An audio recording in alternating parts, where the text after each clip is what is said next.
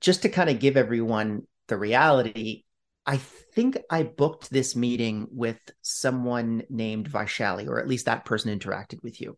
Vaishali has been one of my personal assistants for over five years, and we have met in person or on Zoom six times in the last five years.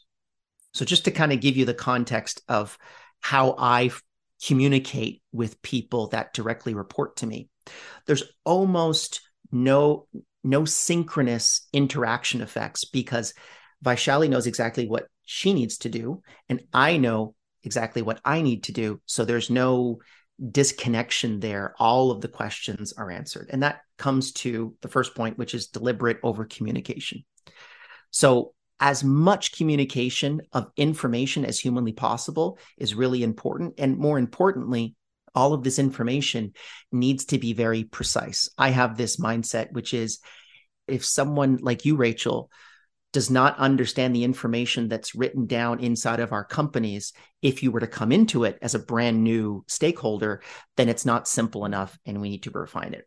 Second one is democratized workflows, which just flows into over communication. It's the natural progression of it, which is process documentation. So inside of the organization, every single thing that has been done more than three times is written down and turned into a process document that's then digitized and put on an online platform so that anyone inside of the organization can gain access to that information.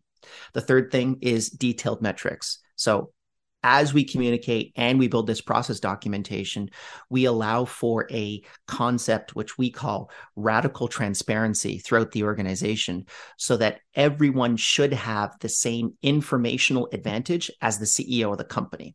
This is very, very difficult for executives to be able to get their heads around because a lot of management is protecting employees from gaining the whole picture.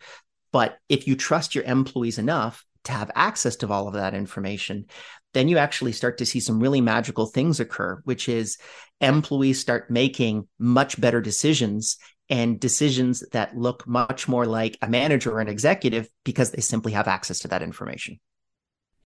Listen to the full 30 minute interview in the Mind Tools Club.